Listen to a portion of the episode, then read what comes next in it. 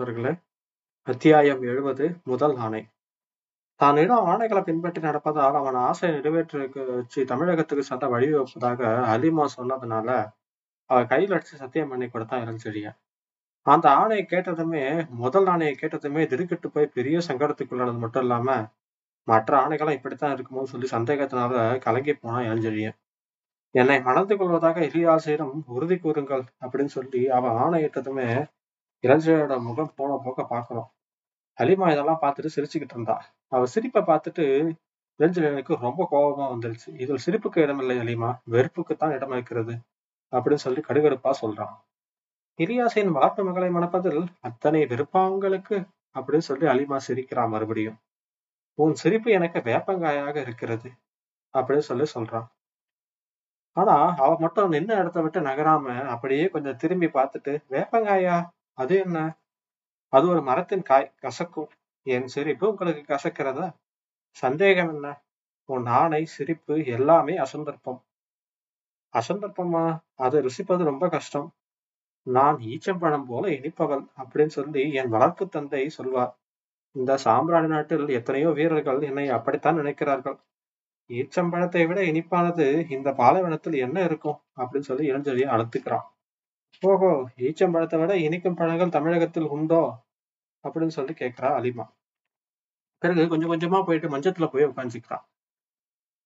எல்லாத்தையும் பார்த்துட்டு இருந்த இளஞ்செழியன் சில வினாடிகள் கழிச்சு, ஆமாம், தமிழகத்தில் இனிக்கும் பழங்கள் பல உண்டு. ஏன்? தமிழகத்தை பற்றி நினைத்தாலும் பேசினாலும் கூட இனிக்கும். அவன் தமிழகத்தை பற்றி நாட்டுப்புறத்துடன் பேசியதை கேட்ட புறந்தள்ளி அலீமா மறுபடியும் என்ன பேசுறான்னா, தமிழகத்தில் பல பல இனிய பழங்களை ருசித்திருப்பீர்கள். அதனால்தான் இந்த ஈச்சம்பழத்தினாலேயே நிறைவேற்ற மறுக்கிறீர்கள். காரணம் புரிகிறது அப்படின்னு சொல்லி கொஞ்சம் விஷமமா பேச இளஞ்செழியனுக்கு அப்போ இருந்த மனநிலையில நகைச்சுவைக்கு ரொம்ப தூரமா இருந்தது. அதனால முகத்தை கொஞ்சம் கோபமாவே வச்சுக்கிட்டு உள்ளத்துல பல எண்ணங்களை ஓட விட்டுட்டு, இவ சொல்ற ஆணையெல்லாம் எப்படி நிறைவேற்றுறது அப்படின்னு புரியாம ஏதோ அவ எதிரில வந்து நின்றுட்டு கொஞ்சம் உறுதி நிறைந்த குரல்ல சொல்றான், அலீமா, என் கதையை முழுதாக சொல்ல இப்பொழுது அவகாசம் இல்லை. அதற்கு தேவையும் இல்லை. இதை திட்டமாக தெரிந்து கொள். என் இதயத்தில் இப்பொழுது தமிழகத்தின் நலன் ஒன்றையே தவிர வேறு எதற்கும் இடமில்லை. எங்கள் நாட்டில் அநீதிகள் பல நிகழ்ந்து விட்டன. மாற்றார் ஆதிக்கம் நிலைப்பதற்கு மார்க்கம் ஏற்பட்டிருக்கிறது. அந்த மார்க்கத்தை தமிழகத்தின் தலைகளை யவனர்கள் திட்டங்களுக்கு உருவாக்கி வருகிறார்கள். அந்த தமிழகத்துல யவனர்கள் கால் ஊன்றதற்கு முன்பாக நான் அங்க போயிட்டு எல்லாத்தையும் காப்பாற்றணும். சுதந்திர பயிரை சாகாதிருக்க களை எடுக்கணும். தமிழர்கள் கைகள்ல திடப்பட வேண்டும். அவற்றை வலுப்படுத்த நான் தமிழகம் கண்டிப்பா போகணும். அந்த பணி முடியும் வரையில காதலுக்கோ திருமணத்திற்கோ இடமில்லை அப்படின்னு சொல்லி பே சொல்றான். அலீமா என்ன சொல்றா, எல்லாத்தையும் அப்படியே கேட்டுட்டு இருந்து அதற்கு பிறகு அப்படின்னு சொல்லி அவனை பாக்குறான். அப்புறம் இளஞ்செழியன் என்ன பண்றான், தலையை லைட்டா சாய்ச்சிக்கிட்டு அவளுக்கு மட்டும் கேட்கிற மாதிரி, அதற்கு பிறகும் முடியாது அலீமா அப்படின்னு சொல்லி இளஞ்செழியன் பதில் சொல்றான். அப்படியானால் உங்கள் இதயத்தை ஏற்கனவே சிலர் பிடித்துக் கொண்டிருக்கிறார்கள். சிலர் என்பது தமிழகத்துல இல்லவே இல்லை. அதனால பெண்களை உள்ளடைப்பதும், அதாவது நிறைய பெண்களை கூட்டிட்டு வந்து உள்ள வச்சுக்கிறதும் அரசர்களை தவிர வேற யாரும் பண்ண மாட்டாங்க. பெரும்பாலும் எல்லாம் ஒருவனுக்கு ஒருத்தியே அப்படின்னு சொல்லி வாழ்வாங்க. அது அது அங்க அப்படித்தான். இரண்டாவது கல்யாணம் பண்ணிக்கிறது ஒரு பெரிய விஷயம், ஒரு அபூர்வம். இங்கு அதெல்லாம் சகஜம். இலி ஆஸின் கேளிகை மரபத்தை பார்த்த உடனே நான் எல்லாத்தையும் தெரிஞ்சுக்கிட்டேன். அந்த நாட்டில் இருக்கும் பொழுது அந்தந்த நாட்டோட பழக்கத்தை பின்பற்ற வேண்டும். பழக்கத்தை மாற்றிக்கொள்வது அவ்வளவு எளிதல்ல. தொட்டில் பழக்கம் சுடுகாடு மட்டும். எங்கள் நாட்டில் ஒரு பெரிய பழமொழி உண்டு. அந்த பழமொழி உண்மைதான், சந்தேகமில்லை. ஒப்புக்கொள்கிறாயா? ஒப்புக்கொள்கிறேன். ஏன் தெரியுமா? உங்கள் நாட்டில் தொட்டில் பழக்கத்தை காலையில் நீங்கள் கடைபிடித்தால் நாளை மாலைக்குள் சுடுகாட்டுக்கு போய்விடலாம். இந்த வார்த்தையை சற்று அழுத்தியே சொன்னான் அலீமா.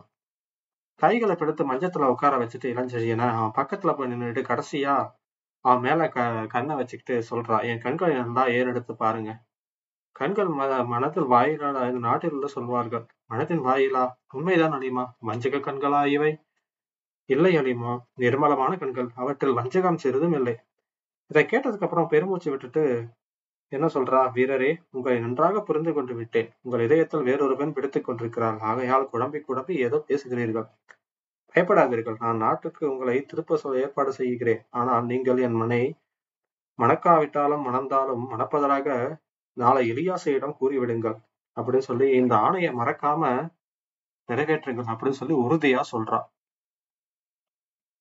ஆணைய கண்டிப்பா நீங்க நிறைவேற்றணும்னு ஒரு இலியாசு கிட்ட சொல்லதான் சொன்னேன், ஆனா நிறைவேற்றணும்னு கண்டிப்பா சொல்ல சொல்லவே இல்லை. நீங்க நிறைவேற்றா விட்டாம போல என்ன கல்யாணம் பண்ணிக்காம விட்டாலும் பரவாயில்லன்னு சொல்லி சொல்றான். தவறு அலீமா, வார்த்தையை மீறும் பழக்கம் எனக்கு இல்லை. அலீமா ரொம்ப திடமா சொல்றா குரலோட, பெரிய நன்மைகளை செய்ய சிறிய தவறுகளை செய்வது சமதர்மம் என்று எனக்கு யவனர்கள் அரசகுமாரிகள் தமிழ் மொழி பயில்வித்த வணிகர்களும் பல முறை சொல்லியிருக்காங்க. அதனால சின்ன சின்ன சமயத்துல பொய் சொல்றது ஒன்றும் தப்பு இல்லை அப்படின்னு சொல்லி சொல்றான்.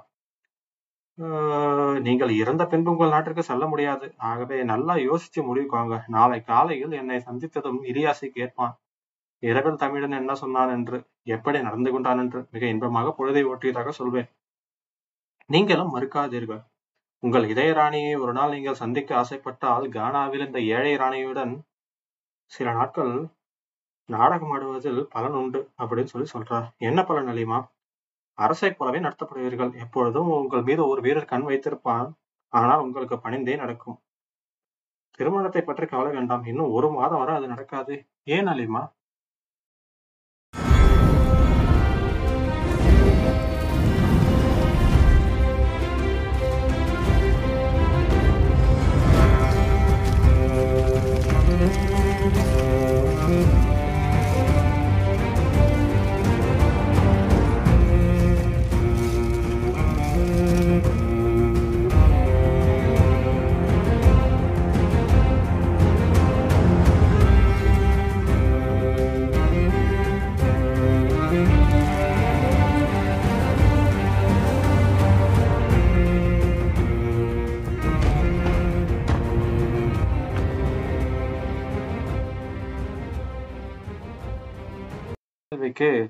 அலீமா பதில் சொல்றா, சாம்பிராணி பாலை எடுக்கும் காலம் வந்துருச்சு. அதனால அது முடிஞ்சதுக்கு அப்புறம் நல்ல காரியங்கள் எது வந்தாலும் இங்க நடக்கும். அதனால ஒரு மாதம் இடைவெளி இருக்கிறது. அந்த மாதத்துல நீங்க புத்திசல்தனமா நடத்துக்கிட்டீங்கன்னா இங்கிருந்து விடுதலை அடைய முடியும். இளஞ்செழியன் ஆழ்ந்து யோசிச்சு கண்களை மூடி யோசிக்கிறான். அவனோட கண்கள்ல அலீமாவின் தன்னல மற்ற தியாகம் எழுந்து மனம் பூராவும் பரவிடுச்சு. அதனால இந்த உதவியை ஏன் அலீமா நமக்கு செய்யறா அப்படின்னு சொல்லி ஒரு முறை கேட்டுக்கிட்டான். அவன் உள்ள இருந்த கேள்வியை அலீமா கவனிச்சுட்டு, இத்தனை வியப்பாக அவனுக்கு உத உதவ முன்வரத வியப்பா பார்க்காதீங்க, அதுக்கு காரணம் இருக்கிறது. நான் அரபு நாட்டுல பிறந்தேன், ஆனா வளர்ந்ததெல்லாம் யவனகிட்ட. ஒரு அடிமை பெண்ணா என்னை யாருமே பார்க்கல, ராணியோட தோழியாதான் என்னை பார்த்தாங்க, அப்படித்தான் வளர்த்தாங்க. ராணியோ என்ன சகோதரி போல பார்த்தா. அவளை விட்டுட்டு பிரியவே எனக்கு மனம் வரவில்லை. வேறொரு தமிழக பெண்ணை எண்ணி எண்ணி என்னை வேப்பங்கையாக எனக்கு நினைச்சிங்க, ஆனா யவனராணியை மட்டும் நீங்க பார்த்து விட்டா அப்படின்னு சொல்லி பேசி நிறுத்துறான். இளஞ்செழியை மட்டும் கொஞ்சம் லைட்டா சிரிக்க, ஆனா பதில் எதுவும் சொல்லல. இதை தவறா புரிஞ்சுக்கிட்ட அலீமா ரொம்ப உணர்ச்சி பொங்க பேசுறா. தமிழக வீரர் இப்பொழுது இகழ்ச்சி நகை புரியலாம், ஆனால் யவனராணியின் கண்கள் மீது ஒரு முறை நீங்கள் பார்த்து விட்டால் அந்த வசீகர கண்கள், காந்த கண்கள் ஈடுபடாத வீரர்களே எவனும் இல்லை இந்த உலகத்தில். அவள் குடல் பாதித்த மற்ற பசும்பொன்னை பழிக்கும் கண்கள் கடல் நீல கேலியை செய்யும். கழுத்து வெண்சங்கின் வெண்மையை பழுப்பாக காட்டும். கண்ணங்கள் வெக்கத்தில் கோபத்திலும் சிவந்து தெரிப்போகும் தெரியுமா? அப்படி இருக்கும் பொழுது அவளை பார்த்துட்டு நீங்க அப்புறம் எப்படி உங்க இதய ராணிலாம் பறந்து ஓடி போயிடுவா? கண்டிப்பா ஒருவேளை அவ நாட்டை தமிழக பிடிச்சிட்டு அரசை நிறுவி இருந்தா உங்களுக்கு ஒரு நல்ல பதவியையும் கொடுப்பா அப்படின்னு சொல்லி சொல்றான். இளஞ்செழியன் முகத்துல எத்தனையோ விவரிக்க முடியாத உணர்ச்சிகள் தாண்டவமாடுச்சு. எல்லா போராட்டங்களுக்கும் அவன் மனசுல நினைச்சு பாக்குறான். என்ன முதல்ல இருந்து, அதாவது வணிகர் கோச்சுகள்ல இருந்து, ராணி அவன் காலை தடப்பட்டதுல இருந்து, அவளை தூக்கிட்டு வந்து அவங்க கட்டில போட்டு அன்னப்பற வியாபாரத்தை பார்த்து அன்னப்பற வியாபாரத்தை பார்த்து ஹிபாலாஸ் கேட்க ஹிபாலாஸ் அப்படின்னு சொல்லி ஏதோ காட்சிகள் அவன் மனசுல எங்க ஹிபாலாஸ் என்ற சொல்ல மறுபடியும் உணர்ச்சியோட வேகமாவே சொல்லிடுறான். அப்ப அலீமா கேட்கிறா, யாரது ஹிபாலாஸ்? அந்த கேள்விக்கு அப்புறம் தான் அவன் திரும்ப கனவுலகத்துல இருந்து நிஜ உலகத்துக்கு வந்து அவன் என்னுடைய நண்பன் வெளியில படுத்திட்டு இருக்கானே அப்படின்னு சொல்லி சொல்றான். பொழுது புலரும் சமயம் வந்து விட்டது. அதை உணர்ந்த அலீமா அதுக்கு மேல பேச்சை வளர்க்காம, தமிழக வீரரே, கடைசியாக சொல்கிறேன், இலி ஆஸுவின் பயங்கர பராமரிப்பில் தினசரி கை கால்கள் வெட்டப்பட்டு நாக்கு துண்டிக்கப்பட்டு சாம்பிராணி காட்டுக்கு அனுப்பப்படும் கோர பிரதேசத்தில் இருக்கிற வேண்டியது. இங்க இருக்க என்னாலும் முடியல. நான் வளர்ந்த சூழ்நிலை வேறு, என் மனப்போக்கு வேறு. இன்னும் சில நாட்கள் இங்க இருந்தா எனக்கு பைத்தியமே பிடிச்சிடும். அதனால இங்க இருந்து தப்ப நாட்களை பார்த்துக்கிட்டு இருக்கேன். நானும் கொள்ளைக்காரர்களை பிடிச்சு கொடுக்க நீங்கள் செய்த தந்திரம் இலி ஆஸுவை நன்றியுள்ளவனா செஞ்சிருக்கிறது. இதற்கு இதற்கு மேல ஒரு நல்ல சந்தர்ப்பம் அமையாது உங்களுக்கும் எனக்கும். ஆகவே நான் சொல்வதை தெளிவாக கேட்டுக்குங்க. நாளை காலை இலி ஆஸு உங்களை கேட்பான், என் மகளை மணக்கிறாயா என்று. சரின்னு சொல்லிடுங்க. நீங்கள் பிடித்து கொடுத்த கப்பலையும் சில அடிமைகளையும் பாலைவ பாலைவனத்தில் திட்டமா கேட்க கேளுங்க. எதுக்கு கேட்கிற அடிமைகளை எதற்கு? கப்பலை ஓட்ட உங்களுக்கு ஆட்கள் வேண்டாமா? வேண்டும். ஆட்களை கேட்க திடீரென்று ஆகாயத்துல குதிப்பார்கள். நான் பிடித்து கொடுத்த ஆட்களையே கேட்டா, நீங்க பிடிச்சு கொடுத்த ஆட்களை வேண்டாம், ஏதோ ஐம்பது வீரர்கள் உள்ள வந்தாங்கன்னு சொன்னீங்களே அவங்கள கேளுங்க. அடிமிகை வர்த்தகள்லாம் யாரா இருந்தாலும் பரவாயில்ல, கப்பலை தள்ளுக்கு ஆள் இருந்தா போதாதா, மத்த எல்லாத்தையும் நான் பாத்துக்கிறேன். என்ன, நீ பாத்துக்கிறியா? ஆமா, கப்பலை வழி தலைமை தாங்கி வழிநடத்துவேன் அப்படின்னு சொல்லி கேட்கிறான் சொல்றான். இதை கேட்டதுக்கு அப்புறம் இளஞ்செழியன், அப்படியா, என்ன ஆச்சரியப்படுவீர்கள், நீல நதியில பல கப்பல்களை ஓட்டிருக்கிறேன், எனக்கு தெரியாத துறைமுகம் இந்த எகிப்து நாட்டிலேயே கிடையாது வீரரே, மூலஸ் பெரிஸ் சடுலீஸ் எல்லா துறைமுகங்களுக்கும் நான் போய் வந்திருக்கிறேன், எல்லா இடத்துலயும் எனக்கு தெரிஞ்சவங்க இருக்கிறாங்க.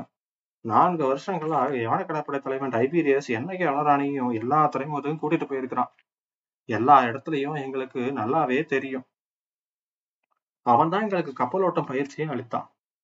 இளஞ்செழியன் மனசுல தன் வாழ்வை சூழ்வது அறிஞ்ச இளஞ்செழியன் தன்னை சூழ்வன யவனராணியும் ஹிபாலாசம் நம்பும் விதியா இருந்தா அந்த விதிய மதியின்ற வாளால அறுத்துட்டு வெளியே வர்றதுக்கு அவன் துணிஞ்சான். அத்துடன் கானாவை விட்டு நகர்வதா இருந்தா அலீமாவை தவிர வேற யாராலும் கண்டிப்பா உதவி செய்ய முடியாதுன்னு சொல்லி அவன் மனசுக்குள்ள புரிஞ்சுக்கிட்டான். அதனால அவ சொல்றது கேட்கறதுன்னு உறுதி கொண்டான். மறுநாள் இலி ஆஸு அழைத்து அவனை திருமணத்துக்கு சம்மதம் கேட்டான்.